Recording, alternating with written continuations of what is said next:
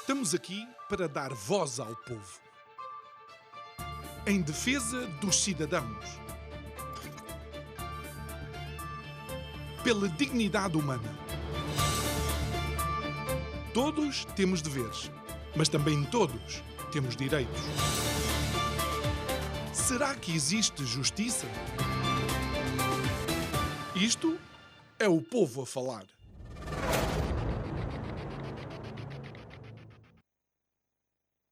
Estamos na antecâmara daquilo que é o último dia da semana. Isto significa que mais uma semana se vai passar e nos aproximamos daquilo que vão ser as legislativas de 2022, sendo que, se não estou enganado, já este fim de semana, alguns dos nossos concidadãos vão poder exercer o seu direito de voto antecipado ou voto em mobilidade. Boa noite, o meu nome é João Nuno Pinto e isto é o Povo a Falar. Estou consigo de segunda à sexta-feira, neste mesmo horário, em emissão e simultâneo Cooriacos TV e Rádio Vida 97.1. E se nos acompanha, sabe muito bem que desde o início deste ano estamos a falar das legislativas, estamos a apontar as baterias, estamos a tentar apontar as suas baterias para que no dia 30 vá até ao local onde você tem o direito de exercer uma das ações mais democraticamente válidas que conhecemos,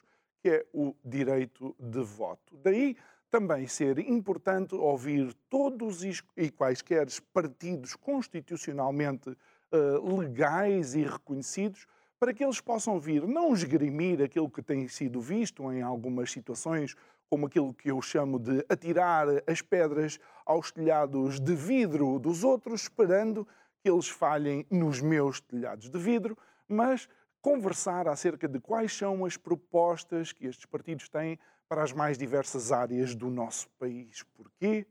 Porque depois de dia 30 é necessário nós termos a consciência de que Portugal provavelmente não pode ser o mesmo depois do amanhã.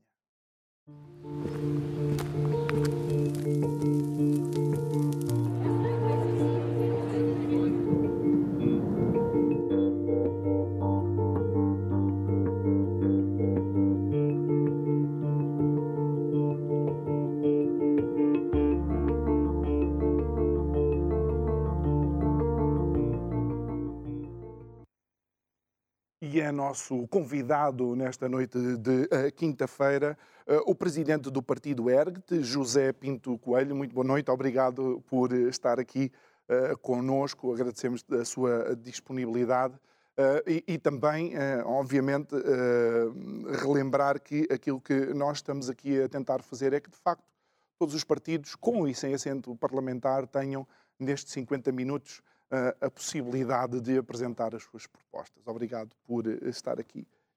E antes de me agradecer, que é algo que normalmente faz, vamos àquilo que eu considero, digamos, o paradoxo. Tenho feito isto com todos os convidados e o meu paradoxo com o Ergue-te tem a ver com eu ter assistido, creio que foi o ano passado, que o Partido Comunista Português celebrou os 100 anos de existência. E eu vi nas redes sociais uma ação que foi feita, portanto foi também filmada por membros do Ergue-te, em que criticavam, digamos, a colocação das bandeiras, mas aquilo que eu vi que me chamou a atenção foi que, de facto, uma das bandeiras foi maltratada. A minha pergunta é... com o Ergue-te, nós não podemos ver as coisas de outra maneira? Ou seja, se eu for do Sporting e vocês do Benfica, eu tenho que esconder as minhas bandeiras? Bem, agora é a hora de eu agradecer. João, muito obrigado pelo convite. Cooriacos está a dar um banho de ética à comunicação social. Eu lembro que há uns anos, ainda quando eram as legislativas, a TVI convidava, assim que convidava, para uma entrevista no telejornal. Cada vez isso acontece menos.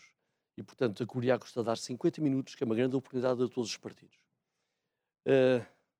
Ora bem, eu não posso, como patriota, aceitar que no meu país, na capital do meu país, e não foi só na capital, foi no Porto e em várias outras cidades, haja um partido que, para comemorar os 100 anos de existência, enche as praças de bandeiras, que parece que estamos na União Soviética, ou que estamos na Coreia do Norte, ou que estamos na China, e isto com o aval da Câmara Municipal de Lisboa, porque aquilo eram tudo postos da Câmara Municipal de Lisboa, e eu só questiono é se aquilo foi posto gratuitamente, ou se pelo menos teve a autorização da Câmara. Ou contrapartida financeira.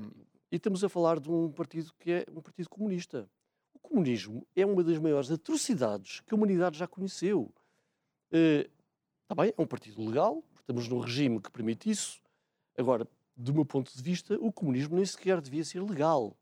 É um ponto de vista, é discutível. Há quem concorde, há quem não concorde. Também eles concordarão que nós não devêssemos ser legais. Portanto, nós no Ergue-te temos sempre o sentido e o sentimento do dever de dizer a verdade, ou seja, a nossa verdade, sem papas na língua, sem condicionismos políticos, sem caça ao voto. E, portanto, dizemos aquilo que pensamos. E para nós, o comunismo é um crime. O comunismo é crime. E eu não posso aceitar que haja bandeiras comunistas por toda a parte, como se estivéssemos, como digo, na União Soviética. O que o Ergue-te fez foi um ato simbólico de coragem, que foi viral esse vídeo. Nós tirámos um daqueles postes, de resto pesadíssimo, pesadíssimo, e quem fez isso foi o João Patrocínio e eu, e depois queimámos simbolicamente a bandeira do Partido Comunista. Se pudesse, queimava todas elas que estavam lá, só que não tinha hipótese. E nesse momento estava a haver justamente a comemoração dos 100 anos na praça ao lado do Rossio. Eles podiam ter passado por ali ou não, seríamos linchados naturalmente, mas era um ato simbólico que tinha de ser feito. Muito bem. Falando do paradoxo, o paradoxo resolvido, pelo menos essa é a sua resposta. A verdade é que eu estive a ler atentamente até altas horas da madrugada as propostas eleitorais do Ergue-te e deixe-me, de alguma forma, com o respeito e o humor que me é reconhecido também, dizer-lhe que eu pego neste bocadinho da vossa proposta e sou capaz de meter num texto qualquer do Comitê Central. Ouça lá. Enquanto transfere a nossa soberania e entrega ao desbarato os setores vitais para o nosso desenvolvimento. Isto num texto do PCPI e do Bloco passa. Qual é a diferença? Pode haver pontos de coincidência. Ponto. É só isso. Há uma coincidência de discurso. Mas toda a alma, toda a mentalidade é totalmente diferente. O nacionalismo não é liberal. Nós repudiamos tanto o socialismo igualitário, que trata o que é diferente por igual, que trata o mérito e o calão por igual, condenamos assim o socialismo, que é um Estado paternalista subsidiário, mas de igual forma condenamos o liberalismo. Nós somos profundamente antiliberais, que é a lei da selva, é a lei do mais forte. E por isso nós entendemos a pátria ou a nação como o prolongamento natural de uma família. É algo que é orgânico, não é artificial, não é arbitrário, não é construído porque sim. A família é a célula base da sociedade. A nação é uma espécie de uma família alargada, que tem umas raízes comuns, tem uma identidade comum. Essa nação que tem um povo, tem um território, tem uma organização política, que é o Estado, naturalmente precisa de se proteger ela própria, defender a sua própria identidade, defender a sua estabilidade, a sua coesão e prever o seu futuro. E, portanto, há certos setores que são vitais para a nossa economia e para o bem-estar da população, que são absolutamente vitais para a nossa soberania e que nunca podem estar fora da alçada do Estado. Por exemplo, ainda que eventualmente, ainda que eventualmente possam ser privados, mas o Estado tem que ter alguma tutela sobre isso. Porque senão, repare, que sentido faz um país que tem a eletricidade nas mãos dos chineses, ou os aeroportos nas mãos dos franceses, ou a banca nas mãos dos angolanos? Isso não faz sentido. Isso é perda de soberania. E por isso eu vou concluir, nós defendemos com todas as forças a propriedade privada, que tem de ser respeitada, a iniciativa privada. Por isso defendemos as micro, pequenas e médias empresas, que representam 96% do nosso tecido produtivo e que são muito maltratadas, mas os setores vitais para a nossa economia e soberania, transportes, energia, comunicações, não podem sair da mão do Estado. José, relativamente aos transportes, vou utilizar um tema que tem sido um tema, de facto, bastante falado, a TAP. E onde é que se coloca o Ergue-te relativamente à TAP? A TAP é um problema muito complicado, porque num ambiente ideal, num cenário ideal, num regime que nós pugnamos nacionalista, por maioria de razão, a TAP deveria estar na mão do Estado. Agora, está-me a dar a oportunidade de explicar várias coisas. Num regime como este, que é um regime corrupto, maçónico, socialista, enferma de todos os cancros que se possa imaginar. As empresas públicas são albergue de tachos, de empregos para amigalhaços que têm o cartão do partido ou o avental da maçonaria. Estão à mercê do terrorismo sindicalista e das greves selvagens que prejudicam todos e mais, tudo e mais alguma coisa, prejudicam toda a gente. E por isso não há empresa pública que aguente este mal baratar do erário público. Não há empresa pública que possa aguentar este saque permanente, esta gestão danosa. E a TAP é um exemplo disso. Já enterramos milhões e milhões e milhões e milhões da TAP. Nomeadamente aquele negócio ruinoso no Brasil, do centro de reparações, Avém.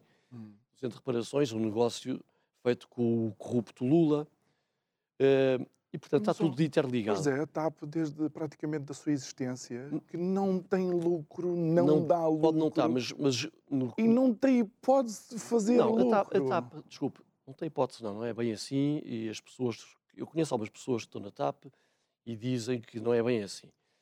Seja como for, não pode ser este rombo permanente, isto é um buraco sem fundo.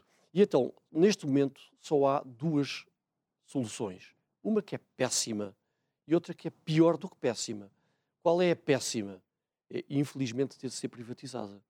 Porque o povo português não pode estar a pagar do seu bolso. O João, eu e todos que nos estão a ouvir, não podemos estar a pagar um buraco.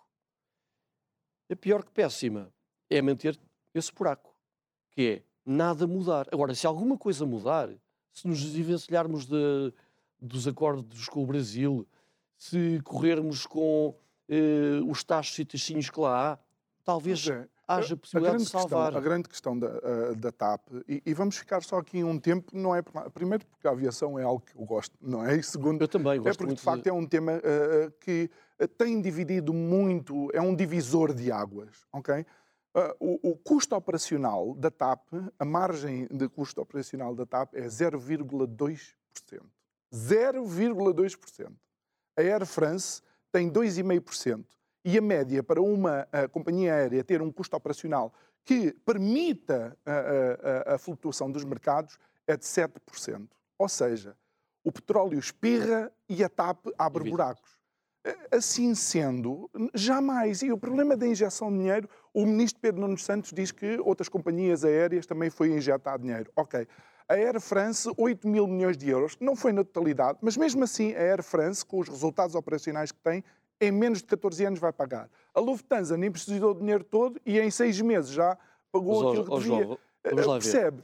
Mantermos um ativo eu sei. Só porque vai a bandeira portuguesa a voar, parece-me... Não, vamos lá ver.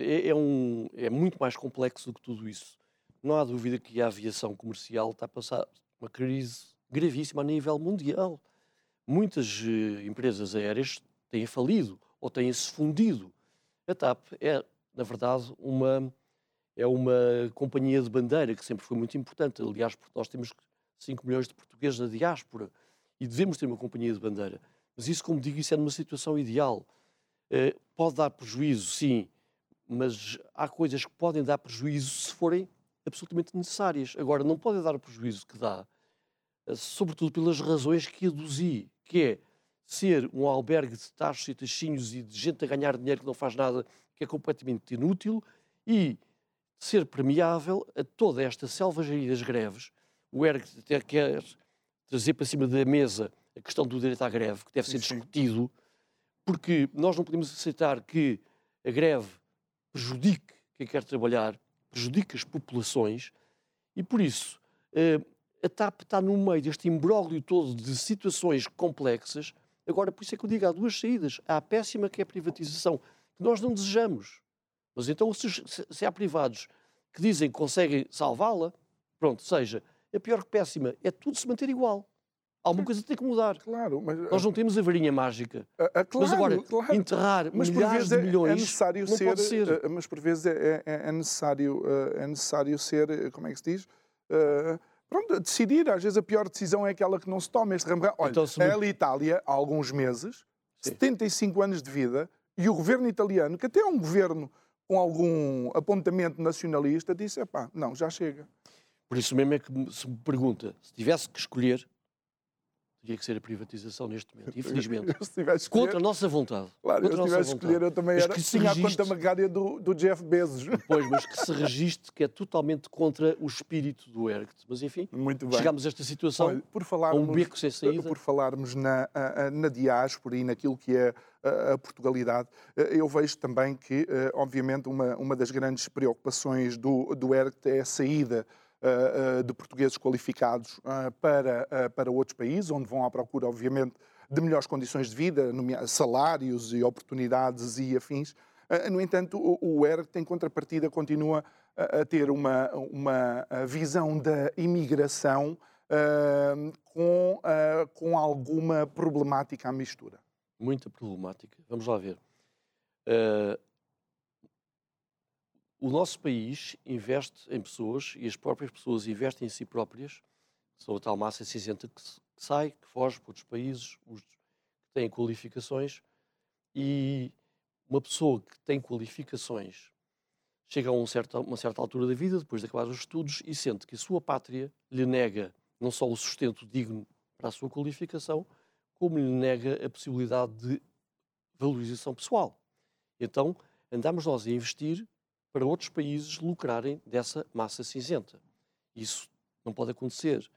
E nós, nos últimos anos, assistimos uma sangria de emigração de pessoas que partiram, como nunca se viu na nossa história, nunca. Falam nos anos 60, esta ultrapassou.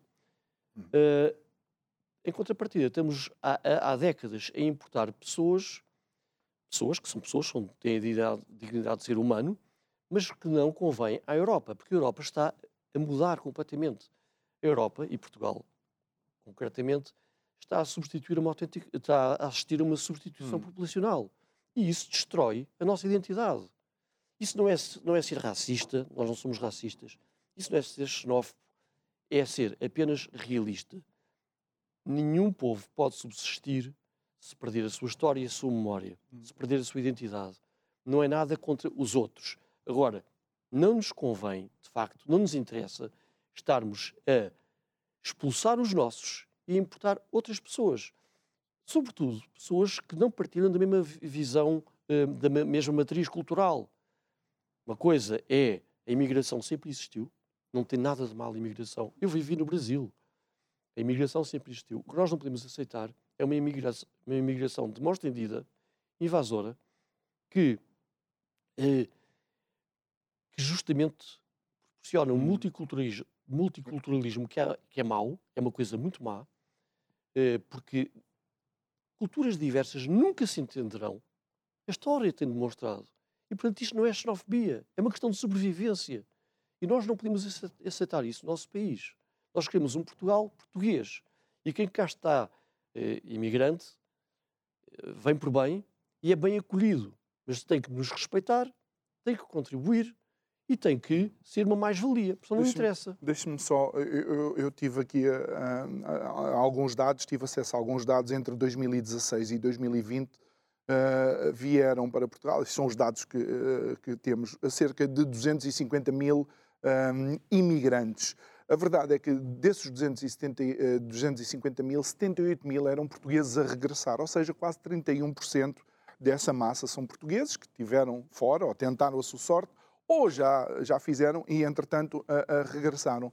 E, no entanto, a palavra que o Ergue-te utiliza, ou a expressão, é esta substituição populacional.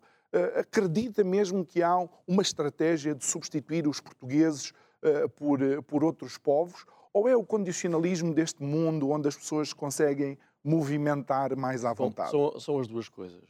Mas veja uma coisa. Não somos nós que achamos ou dizemos. Veja o que é que se passa por esta Europa fora. A quantidade de muçulmanos. Para nós, o principal foco preocupação é justamente a islamização da Europa. Nós estamos a ser progressivamente islamizados. E o Islão traz consigo uma cultura que não é nossa, que, pelo contrário, é hostil. Eu não tenho problemas nenhuns em dizer que o Islão é hostil, que é uma serpente. Nós não temos história, nós, na nossa história, temos muitas coisas que vieram da ocupação árabe da Península Ibérica. Mas nós não estamos a dizer que é uma coisa. Eu sei. Nós não estamos a dizer que é tudo mau. E não estamos a dizer que queremos acabar com o Islão lá fora. Não o queremos é aqui dentro. E, sobretudo, com esta invasão que se está a assistir. Ouça, a Europa está a mudar a face rapidamente. Nós não podemos ser anacrónicos e estar a confundir. Sim, senhora, a Península Ibérica foi invadida em 711. Demorámos vários séculos a expulsar o muçulmano. Não quer dizer que eles não tenham coisas boas, mas a cultura deles não é a nossa. E a cultura deles que seja vivida nos países deles, não no nosso. Nós não aceitamos o multiculturalismo. É a nossa visão. E quem concorda connosco deve votar em nós, porque nós vamos combater sempre isso com todas as forças. Uma das questões que me recordo, de facto, que é sempre utilizado, digamos, de alguma forma como uma bandeira desse perigo, é a situação em França. Obviamente, em França todos nós temos conhecimento, mas essencialmente em França. Mas aí o meu argumento é sempre o mesmo. Se os franceses tivessem tirado o nariz do Magreb há mais tempo, se tivessem tirado o nariz da Tunísia, em vez do Macron andar abraçado ao ditador que teve lá durante 20 anos, se tivessem tirado o nariz da Argélia, em vez de andarem a trocar presentes uns com os outros, essa é que é a questão. É que me parece que a ingerência europeia, muitas vezes já noutros Estados soberanos, foi um tiro no pé. Ouça, cada momento da história tem as suas condicionantes e, mais uma vez, não podemos ser anacrónicos, nem os atuais podem ficar reféns dos nossos antepassados em algumas coisas. A história de França não se pode confundir com a história de Portugal. O colonialismo francês, ou belga, ou alemão, ou holandês, não se pode confundir com o nosso império ultramarino. E, portanto, eu não quero saber do que se passa em França.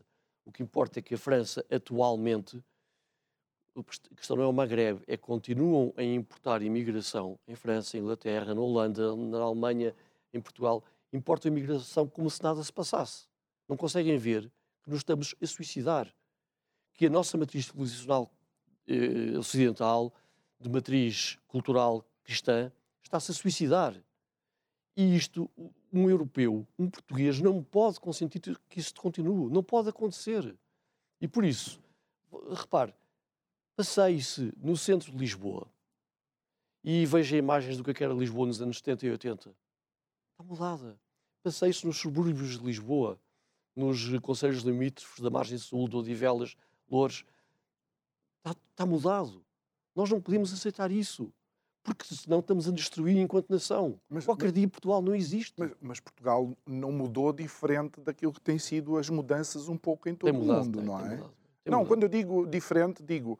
Em Portugal não acontece uma coisa mais ou menos grave, se calhar acontece menos grave do que acontece noutras nações. Ou seja, Portugal tem seguido aquele que tem sido o trajeto. Repare, por enquanto, também nas outras nações, antes disto estar neste ponto, também não estava.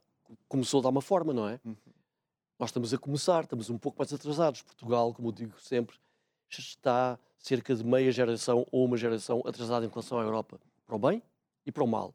A porcaria toda que se vive na Europa ainda não nos afeta, mas também as coisas boas da Europa também não nos chegaram cá. Estamos sempre um bocado atrasados. Aquilo que nós vemos na Europa abre os olhos, é o que vai acontecer em Portugal mais dia menos dia. E nós não queremos isso. Muito bem. José, relativamente a algumas questões sociais, vocês propõem a revogação da lei da interrupção voluntária da gravidez, são contra a eutanásia, e também falam sobre revogar a lei do casamento de pessoas do mesmo sexo e cortar verbas a apoios de associações LGBT. Como é que nós podemos enquadrar isto naquilo que é a liberdade do indivíduo? Muito bem. Isso não é tanto social, é sobretudo um dos pilares do Ergue-te, que é um deles, aliás, dois que eu tenho que mencionar, são a vida e a família. Nós defendemos a vida e a família com todas as nossas energias. defendemos a vida desde a sua concepção, ou seja, no útero da mãe, até à morte natural. A vida é um valor supremo e por isso não podemos aceitar certas agendas de cultura de morte como o aborto, a eutanásia, as barrigas de alugar, tudo que seja antinatural. Não podemos aceitar ataques à família, que é a família normal. Agora chamam-lhe, há pessoas que chamam famílias alternativas, famílias tradicionais. É a família, é só uma. Um pai, uma mãe e filhos. Não existe outra. Tudo... Pelo menos foi esta que nos trouxe até aqui, não é? É que não existe outra. Biologicamente, cientificamente, antropologicamente, não há outra. Portanto, tudo o que queiram inventar hoje em dia são coisas artificiais, são mentiras. São mentiras. E por isso, isso não colide com a liberdade de cada um.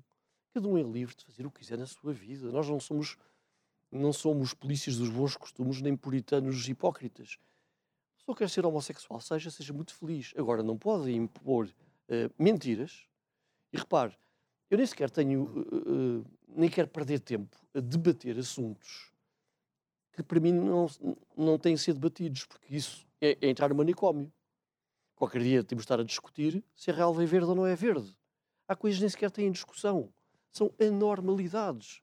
Eu desculpo se isto ofende alguém, mas são anormalidades. E por isso nem sequer discute. Se eu entro no manicômio para discutir com um maluco, eu vou perder. Eu vou perder a discussão porque não tenho os argumentos dele. É impossível. Por isso, o que importa é as pessoas saberem que o Ergue-te defende a vida e defende a família e condena todo e qualquer tipo de agressão. Nomeadamente, nós queremos acabar com a disciplina de cidadania. Porque a disciplina de cidadania, no fundo, mais do que não é, doutrinação das crianças. Isso é um crime. É um crime contra as crianças. As crianças não sabem ainda fazer contas, não sabem interpretar um texto, não podem naturalmente conduzir, não podem votar, mas já lhes enfiam lixo pela cabeça dentro, a falar de sexo, que não têm idade para perceber sequer o que isso é, a falar de, e sobretudo com mentiras, a dizer que não sabem se são meninos ou são meninas, depois um dia vão decidir. Quer dizer, isto é um crime. Isto é despejar lixo na cabeça das crianças, nós não podemos consentir nisso. Olha, e não tem a ver com liberdade, tem a ver com salvaguarda daquilo que é a estrutura normal da sociedade. E por falar em crianças, algo que eu também notei aqui é que o Ergue-te é determinantemente contra aquilo que tem sido a perda de liberdade dos portugueses devido a esta pandemia. Como é que fundamentam essa decisão e o que é que seria necessário ser feito para retomarmos a normalidade? Obrigado por ter focado esse ponto, que neste preciso momento, à escala mundial e à escala nacional, é talvez o ponto número 1 da preocupação de toda a gente. Até por uma razão muito simples. Uma pessoa pode ter a cor política que tiver, até pode ser amiga, até pode, conviver perfeitamente. Isso, no fundo, não mexe com a nossa vida no dia-a-dia. Agora, isto que está a passar mexe com a nossa vida. Está a criar uma cisão social muito profunda.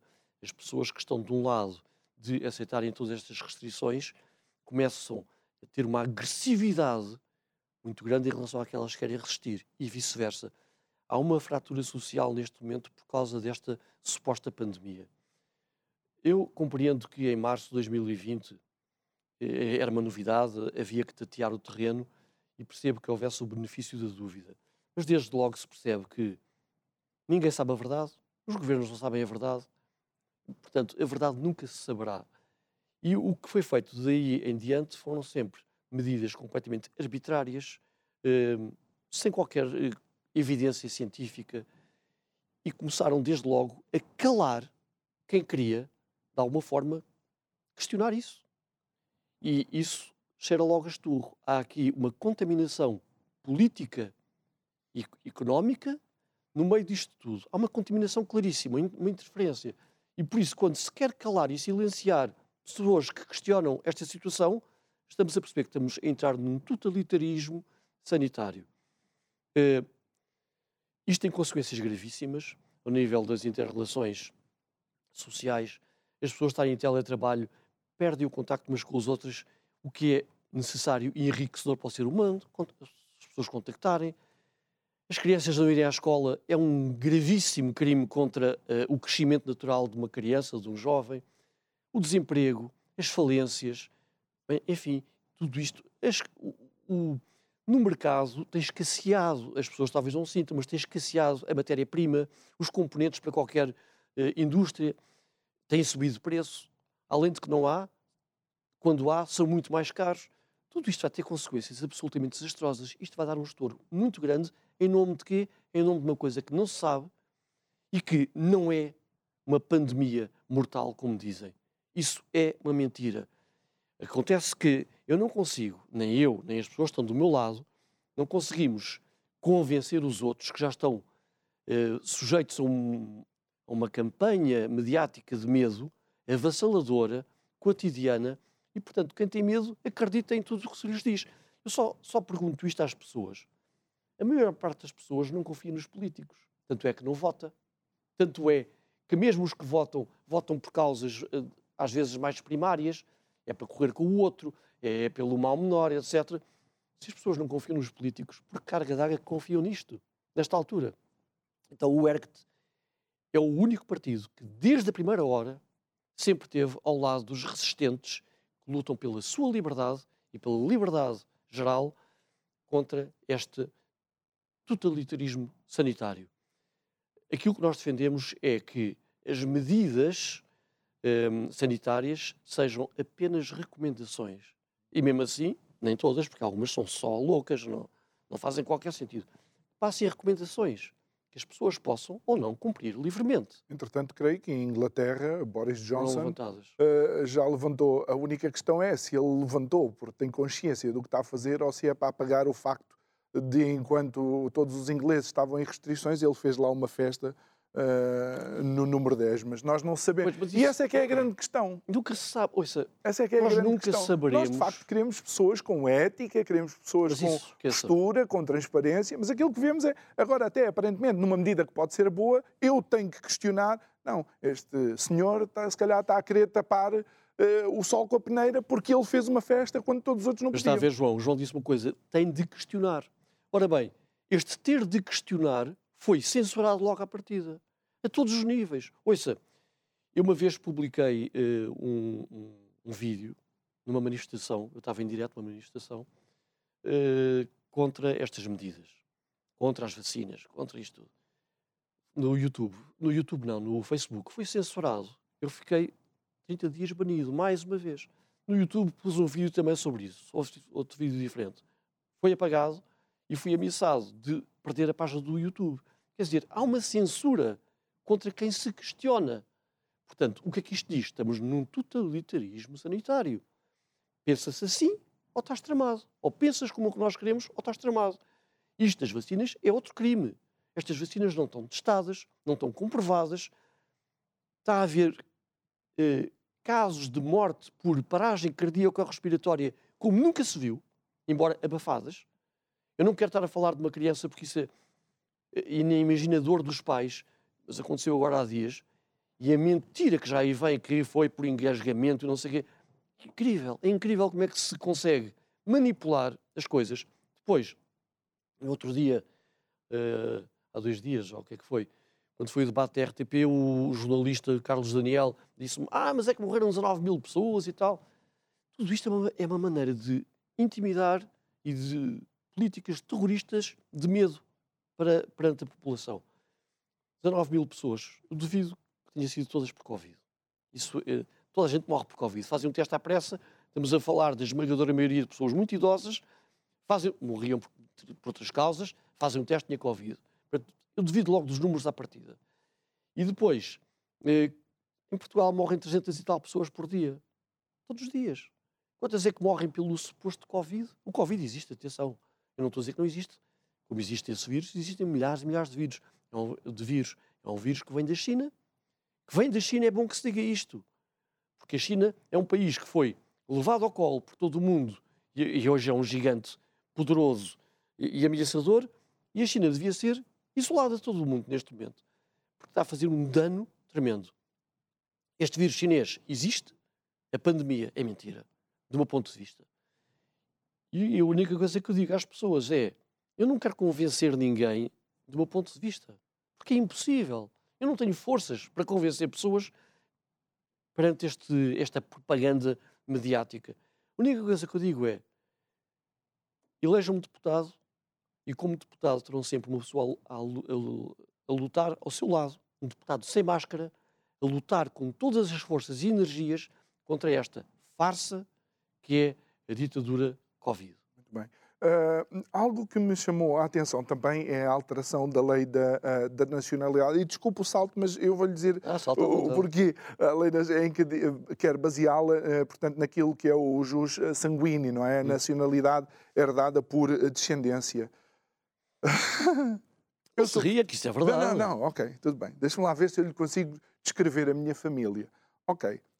Pai angolano. Português. Com avós. Português. Pai nascido em Angola. Português. Com avós madeirenses. Sim. Português. Mãe nascida em Portugal, com avô português e avó timorense. E eu próprio nasci em Angola. Se eu tivesse que fazer uma análise de sangue, era capaz de dar a 50% asiático. Como é que é a minha vida? Podia ou não ser português? Vamos lá ver. Não vamos entrar por casuísticas absurdas. Isto é simples. Portugal, goste-se ou não, independentemente do juízo de valor, até 74, Portugal ia desde os Açores até Timor. Juridicamente, isto era Portugal. Angola era Portugal, Timor era Portugal, Açores eram Portugal. Pronto. Goste-se ou não. E por isso, o seu pai nasceu em Angola ou em Timor, não sei o quê, é português. Os que nascem hoje em Angola já não são portugueses. Os que nascem a partir de 74... e que optaram por ficar nas províncias ultramarinas e que nos deram um pontapé no rabo, esses já não são portugueses. Agora, os nossos, da nossa criação, tenham nascido em Angola ou em Timor, onde quer que seja, são portugueses, porque a nacionalidade não está só na parte étnica, está na parte cultural. Partilha de uma mesma matriz cultural. Isso é a identidade. Tem duas componentes, étnica e cultural. Se um país, vamos imaginar um país que tenha duas etnias, mas que se formou como país, pode ter duas etnias, mas que partilham da mesma matriz cultural e, portanto, não tem nada a ver com a cor da pele. Querem-nos sempre colar a um racismo grunho, primário, não tem nada a ver com isso. Não foi isso. Nada. Eu não estou a falar de si. Isso. Eu falei João, porque, de facto, tenho uma árvore genealógica João, não estou a falar diferente. De si.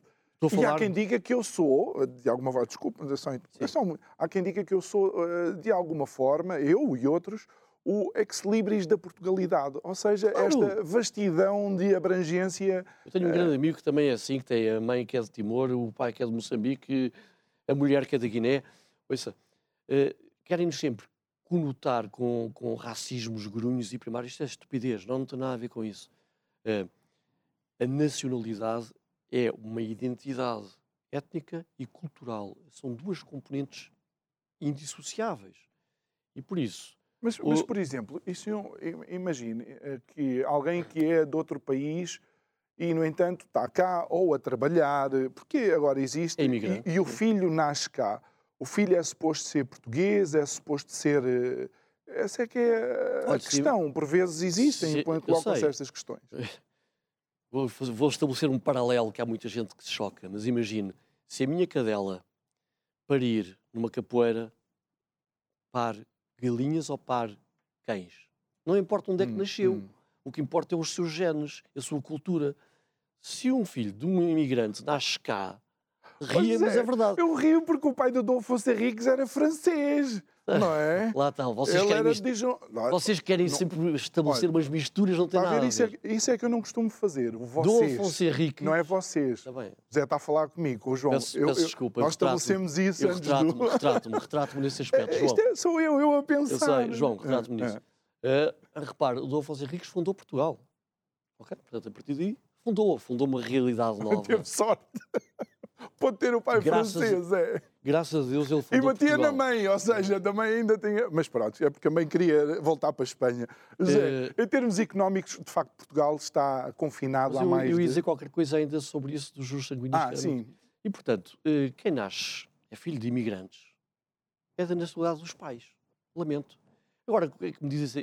Então cá há três gerações. Claro que há as tantas. Imagino, esses filhos nasceram cá, viveram cá, assimilaram a nossa cultura. Os filhos deles já podem.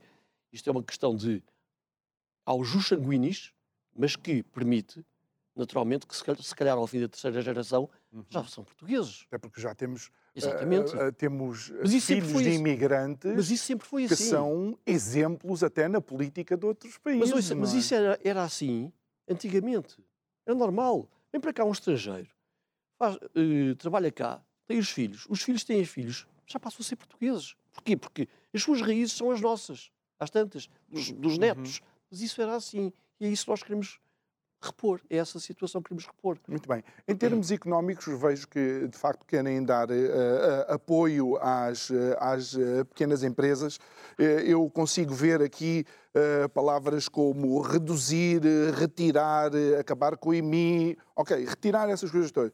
Mas depois onde é que vamos buscar o dinheiro? Por falar em galinhas, eu não sei se vocês sabem onde é que está a galinha dos ovos de ouro, porque isso é que era bom. O dinheiro existe.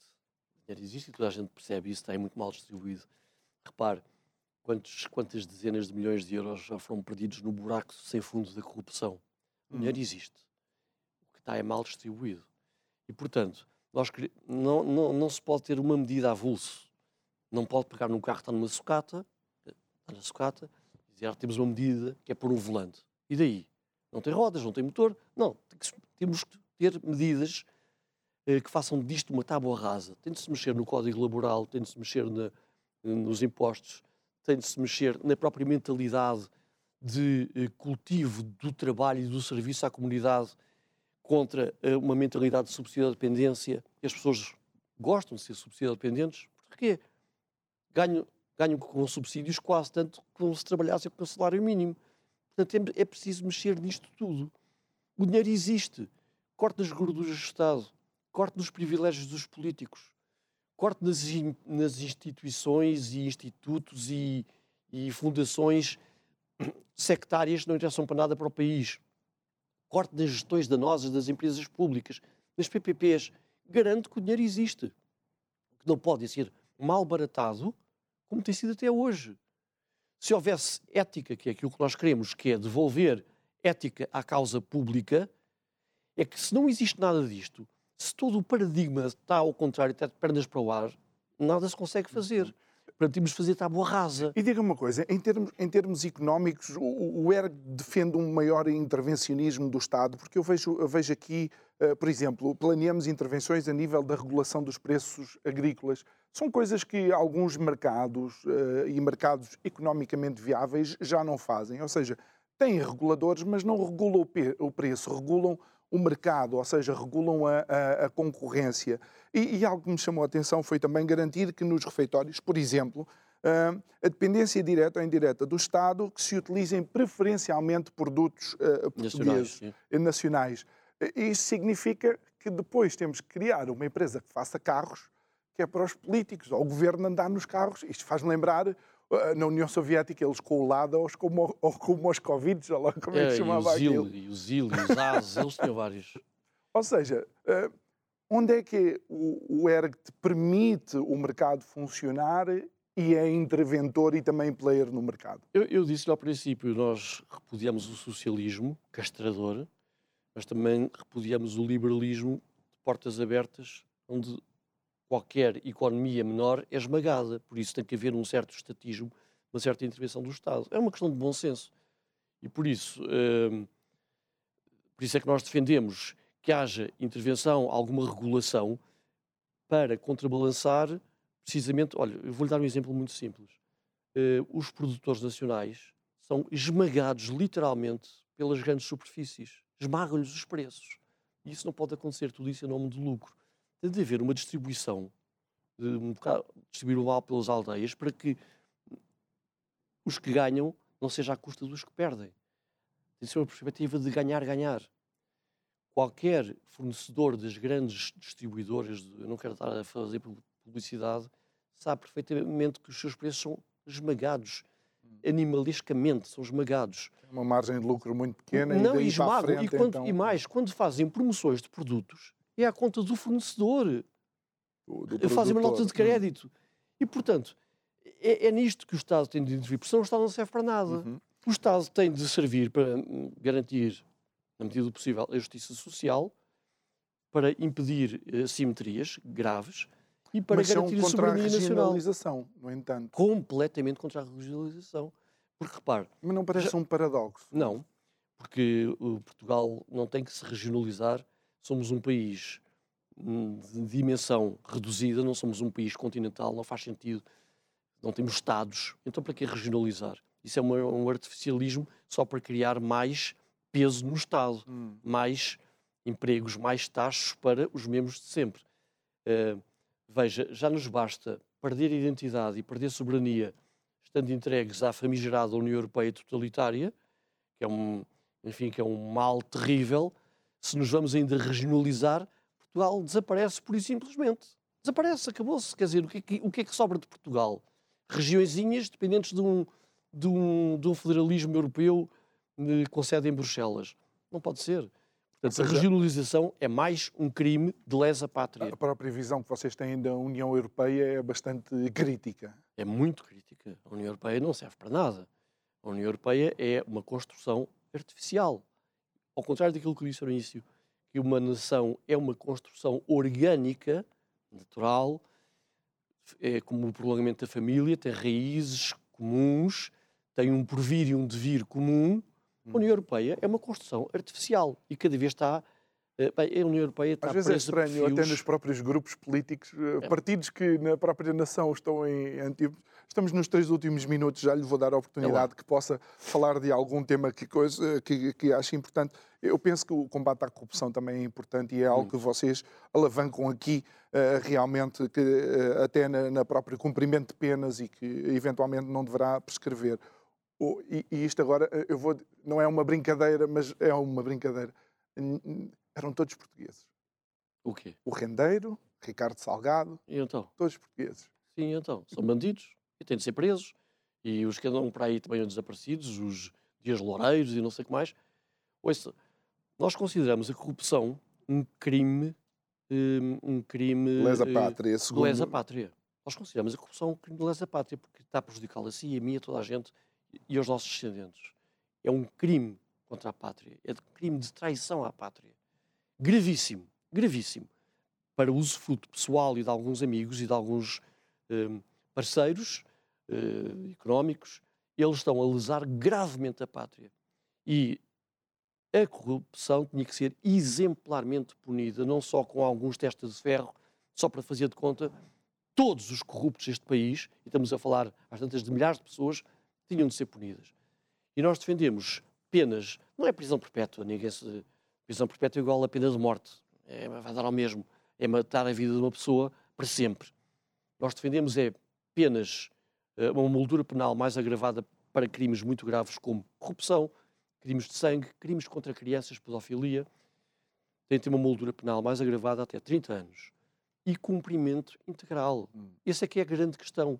Não é sair cá para fora ao fim de meia pena cumprida porque se portaram bem. Nós defendemos que para qualquer recluso, seja por penas menores ou maiores, haja um cumprimento integral. Se for condenado a 1 ano, é 1 ano. Se for a 30 anos, é 30 anos. E que trabalhem. Trabalhem para que produzam alguma coisa, até para o seu sustento.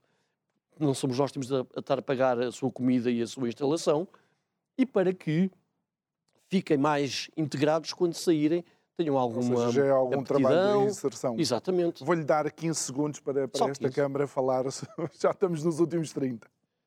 Caros portugueses, eu dirijo-me, não é aos esquerdistas, não é aos maçónicos, eu dirijo-me às pessoas que se consideram de direita, patriotas.